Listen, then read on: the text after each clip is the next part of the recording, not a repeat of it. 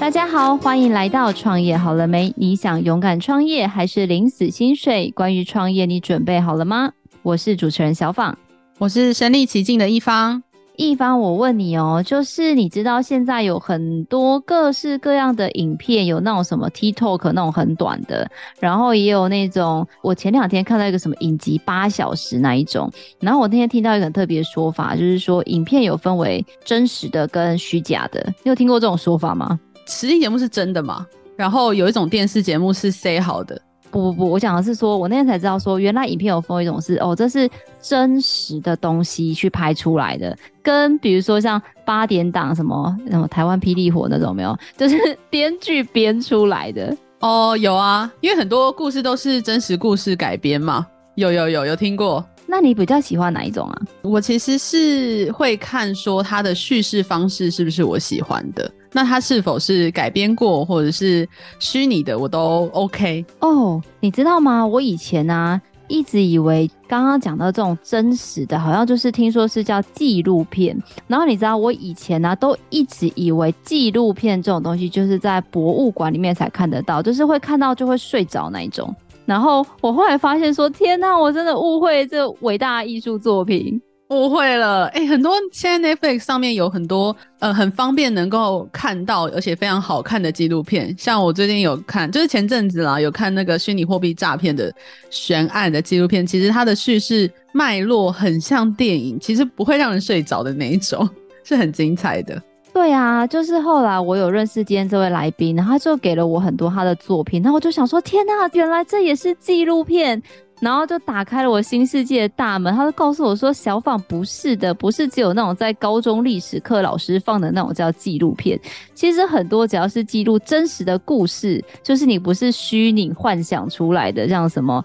惊奇四超人啊这种，知道漫威漫画这种都可以叫做纪录片啊。但我可能讲不是很精确，大家被来宾骂，我还是赶快介绍他出来讲正确版本好了。好，那我们来欢迎我们今天的大来宾，是我们天丁制作的纪录片导演李刚林，欢迎刚刚。Hello，大家好，我是李刚林，大家都叫我刚刚。刚刚我不好意思，我刚刚就是一个乱讲，你可不可以为我们稍微讲一下，到底什么是正确的纪录片呢？不会啊，其实我觉得你们讲的蛮好的，因为这就是一般观众他们会想要了解的。然后其实刚刚另外一位主持人讲的也没有错，现在的 Netflix 上面其实有非常多的影集，他们都是用记录的形式来。制作，比方说 Chef's Table 主厨的餐桌，然后或者是像前阵子有去嘉义访问林聪明砂锅鱼头的那个街头小吃，他们其实都是用一种纪录片的方式在呈现不同的议题，然后不同的题目。那所以说，纪录片简单的分法就是，一般我们看到的电影，就像刚刚小访说的，可能是经由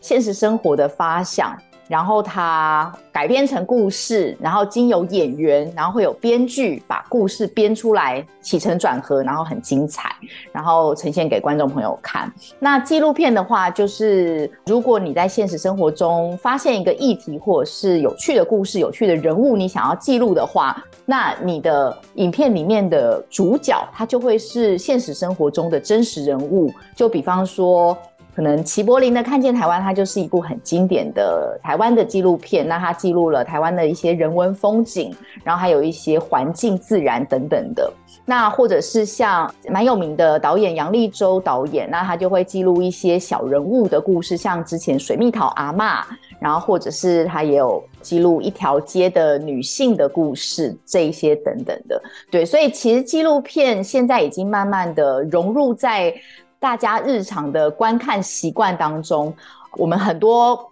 不自觉会觉得，哦，它是纪录片，可是其实它就是以一种纪录片的形式在呈现给我们看。所以确实是像小访说的，纪录片早期可能比较像是可能在讲国共内战，或者是可能在呃一些比较生硬的历史题材，或者是什么政治的一些有的没有的。他可能会是用纪录片的那一种历史的手法，加上一些老照片、老影片来呈现给观众，让观众知道以过往的历史。但现在的纪录片已经越来越多元，那它的拍摄方式也越来越贴近一般大众想要看的观影模式，所以其实现在纪录片已经不那么难刻了，它其实也还蛮好吃的。哎、欸，那刚刚导演您过去就是读电影相关的背景出来的吗？以及就是你的求学历程以及工作经验大概是怎么样呢？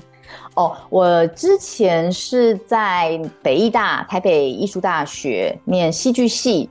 嗯，所以我一开始其实并不是做影像，也不是在学习影像出身，可是它大体上都还是算是一个艺术创作的一个背景。戏剧系毕业之后，一些因缘际会。然后就开始接触到了纪录片。那这个接触到纪录片的缘由，也是跟我对于我自己成长的背景是有一些启发跟关联，我才会想要开始去拍纪录片。就是因为我拍第一部纪录片是跟眷村文化相关。那我自己从小就是在眷村长大。那因为台湾的眷村文化正在逐渐的消失当中，所以那个时候因缘际会有一个免费的纪录片培训班，那我就去上，然后。也从此开启了我的纪录片的世界，所以我就等于是从目前，因为之前戏剧系是演员嘛，那从目前开始慢慢的拿起摄影机转到幕后，那就开始拍纪录片，然后开始记录自己有兴趣的故事跟文化。那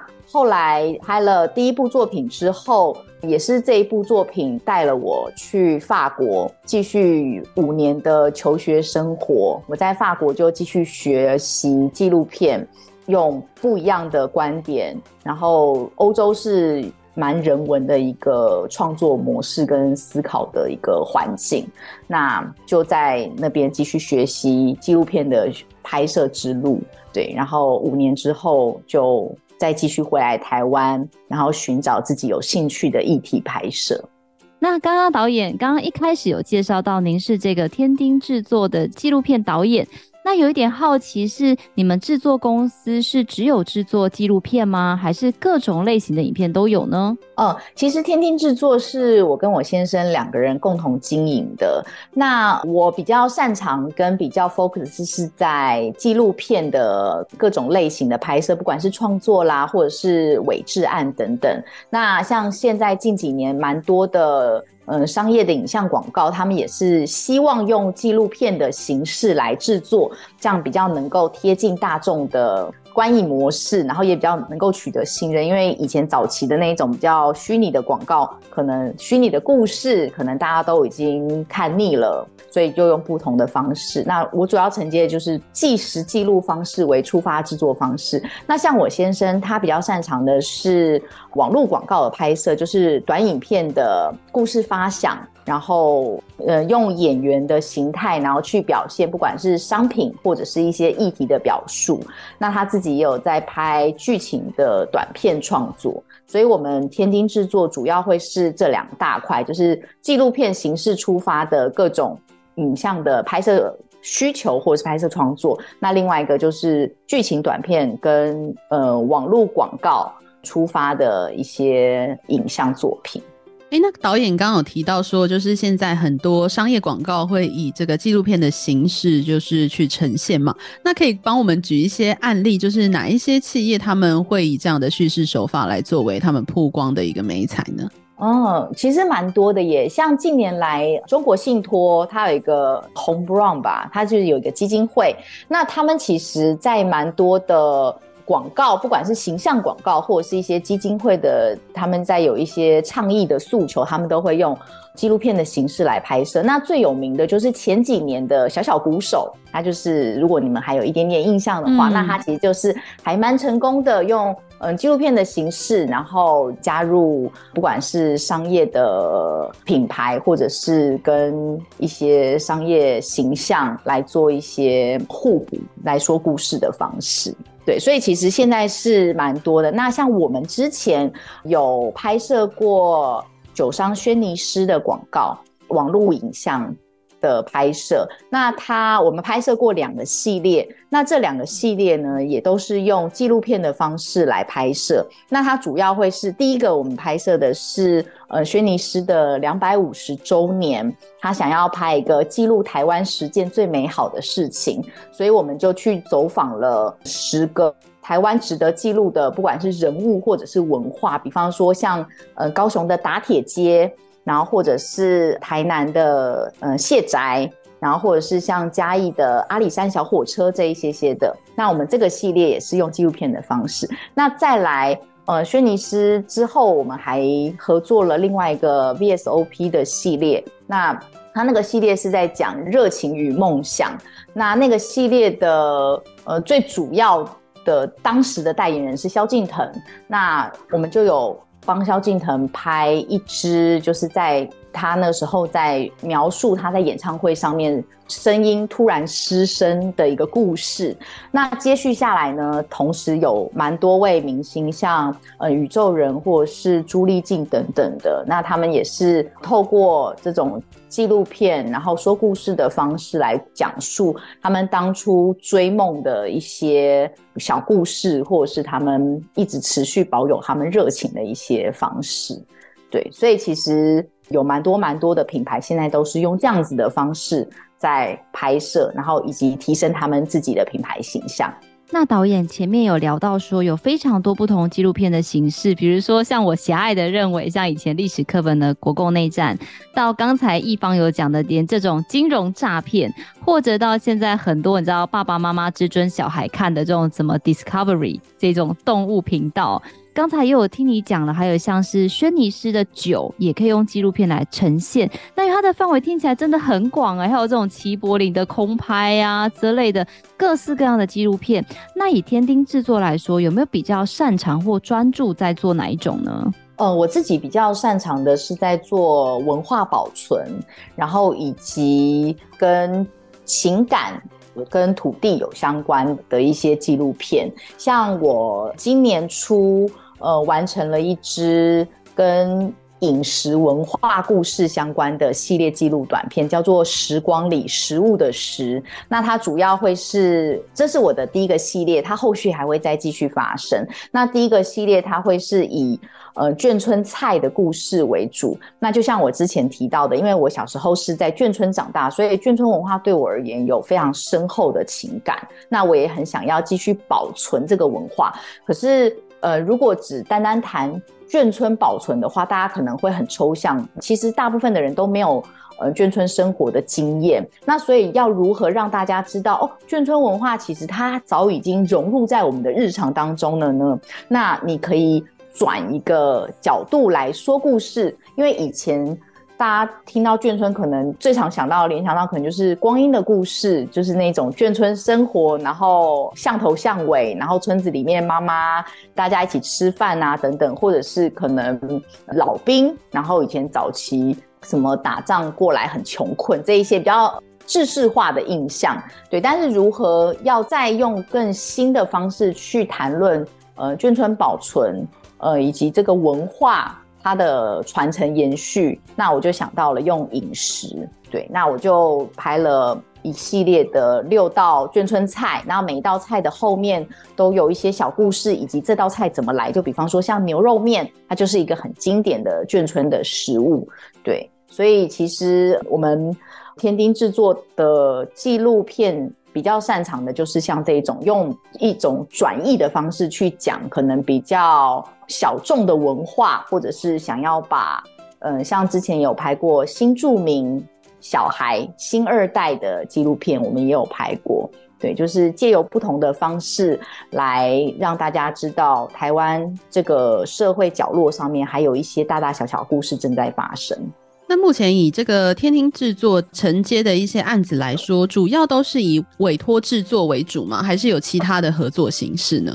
嗯，都有。呃，我们这边主要的工作来源，主要会是像您刚刚讲的委托制作，它可能会是在我的在上游的一些制作公司单位，那他们是比方说有拿到呃政府的一些制作案。那政府的制作案通常都很庞大嘛，那尤其是在拍摄上面，那他们就会再往下去找他们常合作或者是信任的导演来做不同级数的纪录片的制作。所以我常接到的委制案，它可能会是对它的最上游是政府公家单位，那但我的在上面是。呃，我比较常合作的就是可能规模更庞大的制作公司，所以会是中游上游的一个这样子一个关系，这是其中一个部分。那再来就是我刚刚说的。呃，网络广告这个东西，那网络广告的话，我们也有跟一些广告代理商有长期的配合。然后他们如果觉得有一些是比较偏纪录片的这个形式的话，那他们也会直接来委托我们，然后来进行拍摄，或者是一起去跟客户端提案。那提案如果有过的话，我们就会来执行。那再来一个就是纯创作部分，因为毕竟我们都还是。嗯，身为一个创作者，那刚刚前面两个讲的就是为了要讨口饭吃，还是要生活嘛？但是其实我们内心还是有自己想要拍的东西啊。那自己想要拍的东西，不见得是有商业价值，那也不见得是可以赚钱的案子，但是它可能会是我们自己真心想要去做的一个创作。那这个部分的话，我们就还是会去执行。那但是这个部分的不能说收益，这个部分的。呃，制作费的来源就是很纯粹的去靠写呃一些公部门的补助计划，比方说像文化部，然后或者是像国艺会这一种专门是补助给我们这一些在做文化创作领域的人去申请的。对，所以主要的工作项目类别是这三大项。那导演，我们有一点想要跟您请教，哎，就是刚刚有讲了你的历程，是一开始在戏剧系学习，然后后来到了广告公司做制片。那感觉就是刚刚听你讲这个，有一些不管是伪制案还是自己做的案子，它其实好像感觉都要背负到很大的这个压力，尤其是自己想要创作的东西。那怎么会想要离开这个安逸的广告公司的环境，然后自己跑出来做这个感觉很艰难的创业？因为在广告代理商的两年的制片生涯，其实我学习到非常多，就是我学习到在一间大公司里面如何要开始去开一个案，然后以及到成片，然后胶片的一个 SOP 的制作流程。那中间其实也接触到非常多很有趣的客户，或者是广告代理商里面的同事。但是最终最终，就像我刚刚说的，我们还是会有一些创作的欲望，然后以及我们会想要有自己想要拍的东西。所以在广告代理商里面，它其实比较像是在做一个制作、沟通、协调的一个人，他比较不会是创作者的这个角色。那因为我本身还是有很多看到生活中有很多很想要值得记录，然后很想要花时间记录，所以如果你在公司里面当一个上班族的话，是没有时间去找这些题材，以及没有时间去拍这些生活中很有趣的东西。对，所以两年之后想一想，就还是决定告别了广告代理商的制片的这个工作，然后开始全心投入在纪录片导演的这个职位。那在这一段日子以来啊，就是毕竟自己制作的压力也比较大嘛，那不知道有没有一些印象特别深刻的故事可以跟我们分享呢？嗯，呃，我离开广告公司之后，就开始回头去拍摄我自己之前一直很想要拍的东西。就是我觉得纪录片工作者很有趣的是，他的生命其实是一直回扣一个。自己人生的一个核心主题跟核心价值，那就像我刚刚前面说，我其实会开始拍纪录片，就是因为眷村文化。那所以说，这个东西，即使我呃已经出国回来了，可是这件事情它一直在我的脑海里面，我还是很想要帮这个文化再说一点故事。所以，于是我在离开广告公司之后，我就又开始继续找了一个眷村的主题的故事来拍摄。它是我前几年完成的一部纪录短片，那这一部纪录短片它也有到国外去参展，就是也有进入国外的影展，叫做《何以为家》。那它是在讲述。呃，老兵的故事，单身老兵。那因为这个场景，它是在左营的一个单身宿舍。那单身宿舍其实现在在台湾已经不复存在了，因为当年可能他们还会想要反攻大陆，所以他们其实最早期来的一批阶级比较低的的兵们。他们会有一个禁婚令，也就是他们不见得能够结婚。那他们结婚要通过呃上级长官的一些许可。那如果说他们一方面如果没有对象，或者一方面过了适婚年龄，其实他们就可能终身没有办法找到适合的伴侣结婚。那后来其实也就没有反攻大陆这件事嘛，就在台湾定居下来了。那但是因为他也无妻无眷，所以其实他们是不能住在所谓的眷村的，因为在眷村里面是要有家眷的人才能住。嗯，总而言之，就会有这样的一批人，他们在退伍之后，军中就把他们安置到宿舍。那那个宿舍呢，它真的就是宿舍，就是一个人住一个小房间，然后共用的卫浴，然后共用厨房等等，就是生活其实是相当简陋的。那当我知道这个场景之后，我就非常有兴趣，然后我就会想要进去拍摄。在一开始拍摄的时候，其实遇到了蛮多很艰辛的过程，因为这些老爷爷们，他们其实接触外人比较少，因为他们长期是住在比较封闭的地方，所以他们。当看到我的时候，他们的戒心就很重。那甚至有一些老兵，他会直接斥喝我说：“叫我不准带摄影机进来，因为里面是军事重镇，然后会有一些国家机密什么。”就是他们还活在当年的那样的一个气氛当中。所以我花了很久的时间才跟他们建立起关系，然后进去拍摄。那拍摄到后面的时候，也是因为。国防部要把这块地收回来，所以外人又不能进去了。然后，所以最后是透过里长，然后偷偷的把我吸带进去，然后再去补拍一些画面，才完成了这个拍摄。那其实我在每一部影片当中都会有遇到像我刚上述说的这一些拍摄上的困难，所以我们在创业的过程当中，因为我们的创业的商品就是我们的作品，所以我们在每一个在做作品的过程当中都会遇到需要去解决的，不管是人物或者是场景，或是。一些拍摄的细节或法条等等的。那之前我们班研究所的同学就有问我说：“哎，因为一般的可能在做商人或者是商业行为的人，他们可能都会制作了一个模组或者是模板之后，他们可能后面就可以复制。”然后接续下去，就可以很快的出货，或者是很快的进行这个服务的流程，就不用再去依据每一个事件或者是每一个新的商品而重新规划或克制化。那他就很好奇我的职业，因为就是我们做事的方式可能跟他们不一样，每一个故事或者是每一个拍摄，其实我们都要重新开始架构。所以对于一般从商的人而言，他们就很难想象。我们的做事或者是工作的方式，确实是在我们这个行业比较特殊的是，我们没有办法。建立一套 SOP，因为我们每一个作品，也就是我们每一个商品，其实都是纯客制化。因为每一个故事，它会接触到人物，它会发展的故事，然后以及它会拍摄场景都完全不同。我们的 SOP 可能比较是在我们自己的拍摄的逻辑里面，但是我们在现实生活中是不可能像制造一个商品，比方说制造一个手机，我们就可以有一二三四五，然后可能就做成一只手机。那我们会因应不同的情节，然后来。每一次都是来重新应对的，那我觉得这是在我们这个产业里面还蛮特别的一个工作的经验。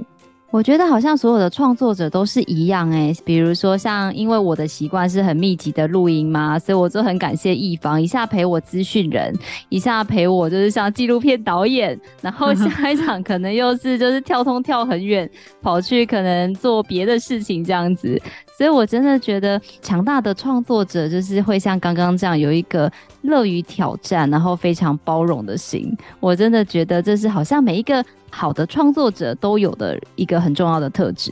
嗯，谢谢。那我也想问一下，就是刚刚导演是分享你们在做原创，就是你们自己想要做的一个案子上面的一故事。那也想问，就是在商业合作上面有没有遇到比较特别的案例可以跟我们分享呢？嗯。特别的案例的话，我我刚刚说我们有时候会有委制单位嘛。那委制单位除了我的上游，还有我的上上游。那上上游有可能是公公家政府机关，那有时候可能会是其他的品牌，那他们可能会有想要拍摄影片的一些诉求。所以等于是，呃，我拍完这一支影片之后，我需要有多个单位去审我的影片，可是，嗯、呃，审影片的那一些窗口，或者是那一些审查委员，他们不见得是对影片真正有所了解，所以其实这个时候他就会开始有一个呃，我们所谓的专业性的看内容的角度跟落差出现了。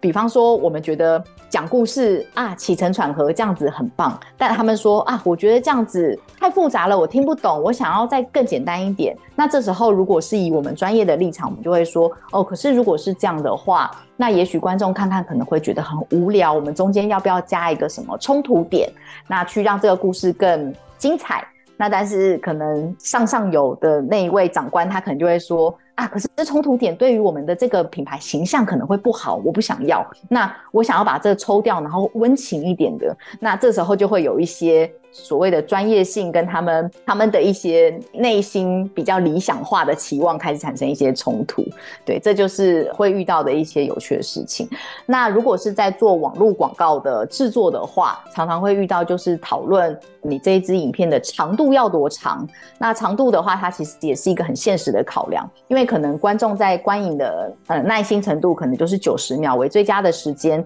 但是往往客户他们会比较贪心一点，他们会觉得啊，我今天都付。你了这个钱了，你做九十秒，那你为什么不多做一点，做个三分钟、五分钟？他们就会觉得好像这样子，嗯，他们用同样的钱，但是做的影片可能会比较丰富一点。但是实际上是你不见得做比较长，你的受众群就会变多，或是你的观众就会爱看。那主要还是会回到你这个影片的说故事的方式、节奏，然后以及你真正要表达是什么等等。所以这也是会有一些来回的讨论建议。那不见得每一次都是我们会有办法能够说服啦，那但是也是有过我们依照了他们的期望去做，那到最后可能没有达到。相对应的成果或 KPI 时候，他们可能会有一点点失望，但当然不会直接跟我们讲，而是可能会透过呃我们中间的窗口传达。那但这时候我们就会说，呃，可是其实我们之前都已经有跟你们暗示过了，也有讲过，可是你们没有接受我们的意见，那我们也没有办法，就诸如此类。那这时候我们也心里有苦，也只能往肚里吞。然后下一次我们就会，呃，也许如果遇到类似的。状况的时候，我们就会在前期开会的时候，我们就会跟下一位新的客户说：“哦，之前有过这一类的经验事情发生，那也许我们可以先考虑进去，可以把不必要的事情避免。”对，这是比较偏商业上面有遇到一些比较好玩的事情的。那刚刚有一个问题想要请教您哦，就是因为像我身边也是有一些比较多是公益类型的，举例来说，像是这个呃黑潮基金会的廖鸿基老师，或者像黑熊保育基金会的黄美秀老师，其实他们也都长期的跟这个纪录片导演在合作，做一些生态的一个记录。那对他们来说，他们可能目标是为了他们所爱的这个森林或者是所爱的海洋。那当然也有很多，就像我刚刚说，小时候认为纪录片就是在博物馆里面播。那他除了做研究的目的之外，就是他还有没有什么其他可以应用这个纪录片的地方呢？如果是应用的话，就像我刚刚说的，它可能会是做文化保存。如果你对于这个文化不了解的话，你可以透过这个类型的纪录片来让你自己增加对于一些不认识的世界的一些快速的认识。对，那还有一些纪录片，它可能会是有一些。公用可能，比方说，我对于某些医疗行为不了解，那我也可以透过一些纪录片来让我自己了解这一些医疗的行为。那当然，纪录片最常就是用在教育嘛。然后还有用在一些嗯倡议的部分。那台湾蛮多纪录片都是在讲述跟社会运动，然后或者是生态环境相关的。嗯，像欧洲，我那时候去法国读书，就看了蛮多是，嗯，有一些纪录片都是在讲二战的一些秘辛，或者是可能已经快要被人家遗忘的故事这一类的。所以其实纪录片它最大的功用，它就是在提点人们。可能曾经有发生过，但是快要忘记的的一些故事，呃，或者是可能现在的生活里面正在发生，但我们却忽略的事实。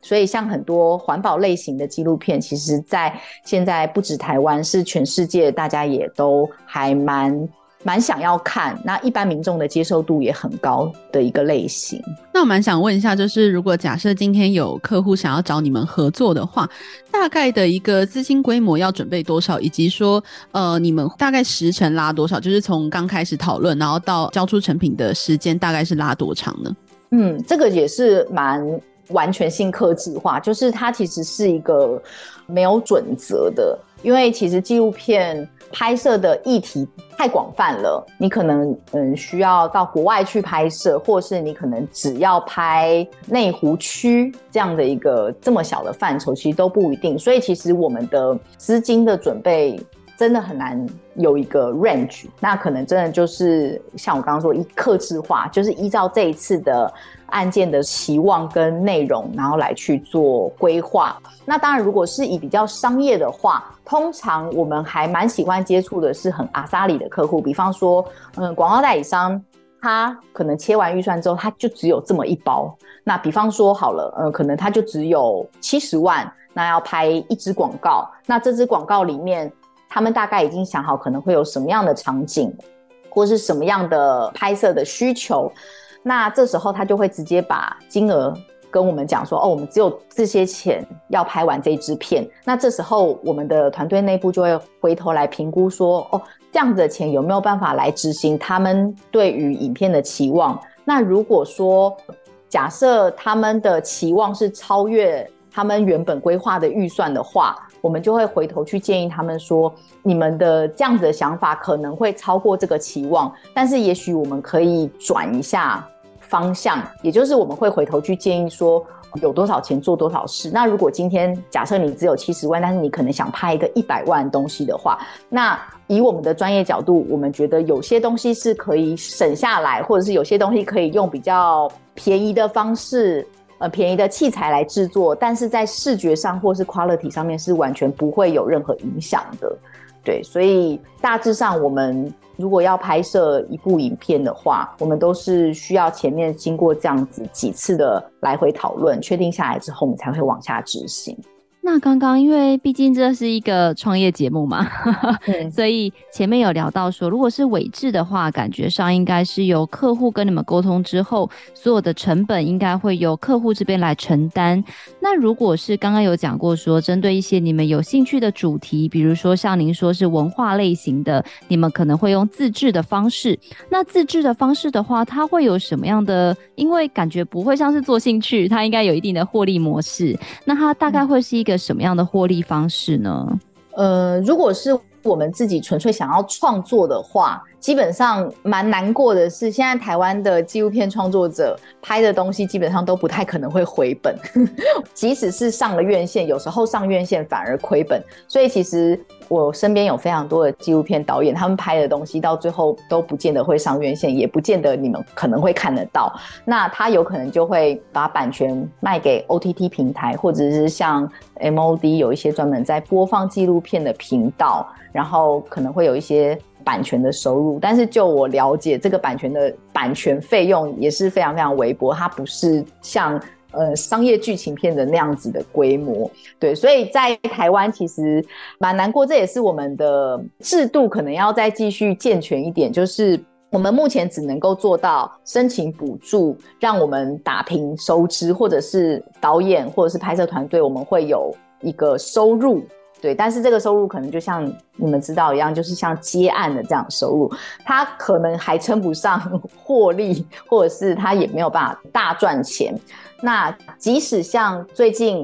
我们都知道非常算是蛮有名的《神人之家》是去年最红的纪录片，那他可能都不见得可以回本，因为有很多。在拍摄纪录片里面有太多的无形成本，包括时间，然后包括精力，这些东西是无法被计算进去的。那如果说是像国外有一些呃卖给 Netflix 的那一些呃记录形态的影片的话，那他们就可以用比较是商业的获利模式来思考。那有几种获利模式，也就是如果你有一个。很不错的拍摄计划 idea 的话，那你就是假设你可以先跟 Netflix 那边或者是其他 OTT 平台取得可能预购版权的的这样的一个机缘的话，那至少它就会有一个一定的版权费用。那你可以用这个版权费用再回头去预估你的。制作规模需要多大？那你怎么样可以有一些收益等等？那你拍完之后，你当然就是卖给 OTT 平台。那 OTT 平台它可能也会有不同的分润模式，比方说它是一次买断你的版权，或者是它会嗯以观看数量、流量，然后再来跟你分它的利润等等，这很多都有。因为台湾现在 Netflix 还没有办法有直接 original 的制作，对，那未来不知道会不会有。像我们现在在 Netflix 上面看到，都是他们已经制作完成之后，他们是卖版权过去的。对，那如果是再更纯粹创作一点的话，它有可能会是去国外参展。那国外参展的话，它可能会就会有一些影展的市场展。那市场展如果有一些国外的商业制作公司或者是一些电视台，对于你的作品。你这一部作品有兴趣，也许他就会先跟你预谈下一部你的作品的版权费。对，所以其实对于创作者而言，他我们的获利模式相当单纯，就是你的这一部作品它卖不卖得出去，以及你的这一部作品有没有办法引起下一部作品的预购版权这一类的。那不然就是可能跟电视台合作，那电视台可能对于你的。剧本，或者是对于你这个导演有兴趣，那他就会跟你去谈一个比较长期的合作，这都是有可能的。那刚刚导演你讲到的就是跟 OTT 平台预先提案去预购版权这个部分，在台湾也是有这样的一个形式吗？还是台湾会比较少这样子的预购方式？在台湾比较少，但是也是有的。像我们纪录片的产业来讲，我们就会有一些提案大会。那这些提案大会，他们主办方他们就会邀请呃一些国外的，像是 NHK 或者是像 BBC 或者是像美国公视这一类型，然后或者是大陆像腾讯、爱奇艺这一类，他们就会有委制编审过来台湾。然后他们就会来听我们的一些提案。那当然之前是要经过呃一个甄选嘛。那可能可能嗯从上百件作品当中，可能最后是甄选了十几部的，然后来做最后提案会的提案。那提案。如果有兴趣的话，哈，我们就会进行为期几天，类似像工作坊的这样一个活动，那就会跟对于我们有兴趣的不同国外来的采购的单位来进行对谈，或者是他可能更深入想要了解，或者是他已经确定要购买，那就直接再谈更细节，比方说，嗯，可能金额，或是要嗯执行的时间，或是再更 detail 的一些事情等等。对，所以台湾确实是有那。呃，或者是像金马创投，它是算是我们艺术产业的里面的一个创投大会。那它是混合了剧情片跟纪录片，那它也是同样的模式，会有一些有兴趣的制片方单位或者是发行商单位，创作者会跟他们提案。那如果有后续的话，就会再进一步。但是因为我们嗯，创作的生命周期其实是非常的长，我们的一部完成片可能都要。好几年的时间，可能短的话也至少要可能一两年，从开始有这个 idea 构思发想，然后一直到成片为止。所以其实就算在创投大会上面，可能有兴趣的单位没合成功之后，也不见得有机会能够走到最后。那个可能还是要看缘分，对。那导演有一个问题，就是我一直很想要请教你，因为像我们自己做 podcast 嘛，所以常常就会被人家问说啊，你们跟一般广播电台的主持人有什么不一样啊？对，那我们就会自己心里知道不同，可是大家就觉得说啊，都一样啦，就是在哪里听个网络节目嘛，类似这样。那也非常的想要知道是，因为现在的影像创作者好多，以前就会有比较正规的，就可能电影导演，然后再来可能就是连续剧导演，那后来可能就是。是一直到台湾独有的这个八点档连续剧导演，那现在网络就更多啦，有什么 YouTuber 啊、TikTok 啊，从那种十五秒、三十秒、一分钟、五分钟都有。那到底你是怎么来看这种比较专业的制作公司跟现在所谓的自媒体的影音创作者中间的不同呢？呃，其实是对于我们而言，当然中间还是有很大落差。不过，其实我们也还蛮羡慕他们的，因为他们赚钱比我们快，而且他们 他们很懂得掌握流量密码，这个是我们反而是要跟他们多多学习的。对，但是因为像我们一般如果以影片制作的内容而言的话，那当然是有一个落差，因为他们的那个生态环境就是要快。然后你要搭得上话题性，然后你要可能是周更，甚至可能很多人是日更，所以他们的制作 quality 而言，他们可能就不是那么的要求。那他们可能就是想要很快速的完成一支影片，然后来跟消费者对话，或是跟消费者互动。那像我们的话，因为我们可能长期受的一些正规的教育，或是一些工作的习惯来讲，我们自己是可能有一点强迫症，我们没有办法制作太粗糙的的东西。就是如果称之为我们的作品的话，那不管是在拍摄的用的机器上面，举个最明显例子好，可能就是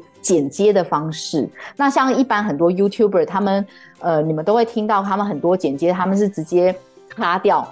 然后直接再跳到下一个，他们中间不会有什么转场，或者是很多人物访谈，中间他可能会想要缩短呼吸，或者是中间有一段话讲错，他们就会直接剪掉，然后就直接我们会听到很明显的一个跳的感觉，然后就直接跳到下一个，他们不会去做修饰。但对我们而言，也许如果是我们在处理的话，也许我们会在想要在中间。剪掉那一刀，因为是很不流畅的一个断点，那我们也许会想要 insert 一些画面，或者是用把其他的句子来填补，然后让它比较流畅的过去。那也有可能会是在。摄影机上面的运动，那比方说他们可能呃有一些 YouTuber 旅行 YouTuber，他们在出去的时候，现在很多人都拿 GoPro 嘛，那 GoPro 因为有稳定功能就 OK，但有一些人他可能是拿着手机就会比较震动，那或者是比较摇晃，那但是因为对他们而言这些都不会是。一个 bug，但是对我们而言，就是算是一个拍摄的错误。我们是不允许我们的镜头，可能是观众看到会觉得哦，好昏哦，或者是怎么会这么摇晃之类的。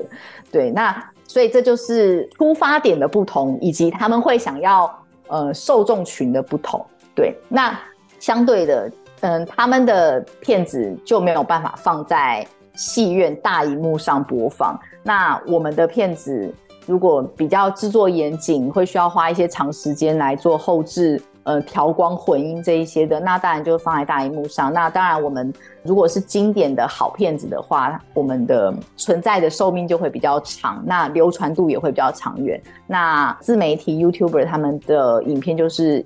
一时性的话题，在当下会很有共鸣、很有互动，但它可能不见得是走比较长久、长远的的这样的一个模式。但我还是好羡慕他们钱赚的比较多。没错，我也很羡慕。我好肤浅哦，我也是。那刚刚导演有一点想要请教您，就是因为毕竟都是创作者，可是不同的创作者好像还是需要一些不同的技能或者是能力。那您认为有别于其他的创作者，你认为如果我想要做一个影像的导演，亦或再深入一点，我想要做一个纪录片的导演，应该要有什么样的核心能力或是态度呢？呃，我常在演讲分享的时候，我都会说，如果你想要做一个纪录片导演的话，其实现在的呃，我们是非常。幸福的，因为我们只要拿着手机，我们就可以开始做记录了。不管是记录你们自己家的狗狗，或者是记录邻居妈妈倒垃圾，它可能都会是一个纪录片的开端。谁知道呢？因为也许那些妈妈有一些故事。那但是它的一个核心能力，不外乎就是你要睁开眼睛观察你的生活周遭。那像我很喜欢一个。平面摄影师叫张庸，他现在是旅居在东欧。那他拍摄的照片是非常的人文纪实，其实某程度上他就是静态的纪录片，我自己是这样觉得的。那他有呃一本书里面，他写到了一句话，我非常非常喜欢，然后我常分享给我演讲的台下的朋友们。我就说，如果你想要成为一个不错的纪录片导演的话，你就要从走路开始。因为你在走路的时候，你才能够仔细去观察你的周遭。你在骑摩托车或是你在坐计程车的时候，其实就是点到点，你常会忽略生活中很多非常有趣的事情。那甚至可能这些有趣的事情，包括呃路边可能有一朵很漂亮的小黄花，它很异常不常在日常生活中被看到，但是你在走路的时候，你可能就会看到。所以我觉得。不管是纪录片或剧情片，呃，身为影像创作者，你要睁开眼睛，常常去观察你的生活周遭，这个是非常重要的。就是要减少看手机的时间，然后以及你要常常逼你自己出门，然后出门不管干嘛都好，你就是出门，然后去观察你的四周。嗯，我觉得这是最棒核心能力。那再就是你要怎么样去讲一个好故事，你要怎么样引人入胜。呃，要怎么样去抓出那些故事里面更让人家有兴趣的点？这个就是会需要经过一直不断的观察或者是自我练习来提升这样的技能。哎，那对于想要就是进这个产业的听众朋友们来说呢，如果要给一个建议的话，你会怎么样提醒他们呢？我觉得最重要的就还是你有没有兴趣。就是如果你有兴趣的话，其实你拿着手机，你听完这一集 podcast 之后，你就已经可以开始自己做记录了。对，那再来是，如果你真的还有兴趣的话，可以去买一个稍微好一点点的相机，然后或者是摄影机，不用到很贵。买一张 SD 卡，然后就可以开始录。那录完之后，其实现在都有很多的免费的剪接软体。其实慢慢摸索，你把它当成是一个有趣的游戏，不要给自己太大的压力。那其实我觉得每个人他都能够有办法拍出一个很有趣的故事。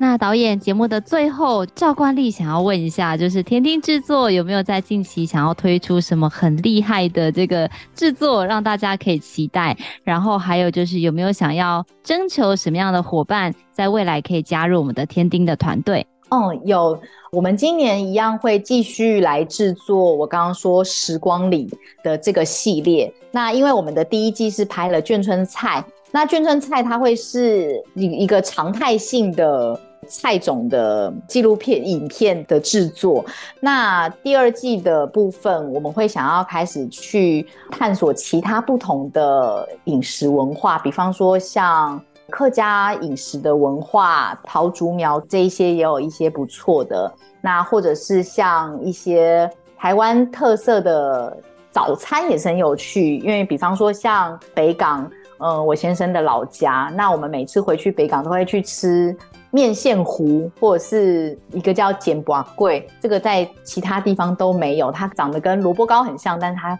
却不是萝卜糕。那它其实是有一些由来，为什么这一些它会成为当地的特色小吃？它其实是跟生活形态，然后会跟当地的移民文化是有很大的关联性的。所以这是我我们今年一样是发展的主轴。所以如果有听到这一集的观众朋友，有一些。有趣的食物的故事的话，那也是可以跟我们继续分享。那我们就会去做这一方面食物的填调。那再来是伙伴的话，其实我们今年是想要找很棒的企划伙伴来跟我们一起工作的，因为。我跟我先生两个人都是比较是导演的灵魂，所以我们在导演一部影片是没有问题。可是我们可能比较难抽时间，或者是需要有人跟我们一起来讨论企划的发想，然后以及接下来可能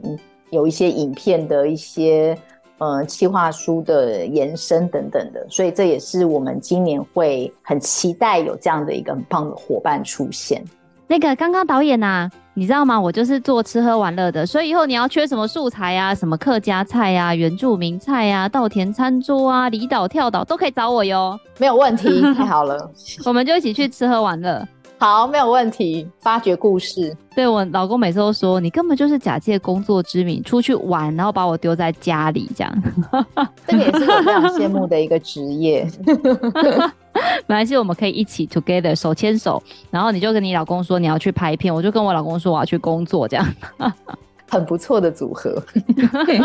好哦，非常感谢刚刚导演今天跟我们分享了很多他这一路走来的心路历程，包括他为什么从一个安逸的环境出来当了这个大家世人眼中认为非常辛苦的纪录片导演，然后也分享了很多这个纪录片里面有趣的故事、感人的故事，还有告诉我们很多我们原本没有想到这个纪录片应用的方式。如果你的品牌或者是你的生活中有一些非常有意义的事情，想要把它记录下来，亦或者是说，说你在接到一个大型的专案里面，需要刚刚这样子非常专业的一个人才，我们都会把这个刚刚还有我们天丁制作的联系资讯放在下方资讯栏，有需要的朋友都可以自行参阅跟联系哦。如果你喜欢我们的节目，也别忘了给我们五星好评加分享哦。创业好了没？我们下次见喽，拜拜，拜拜，拜拜。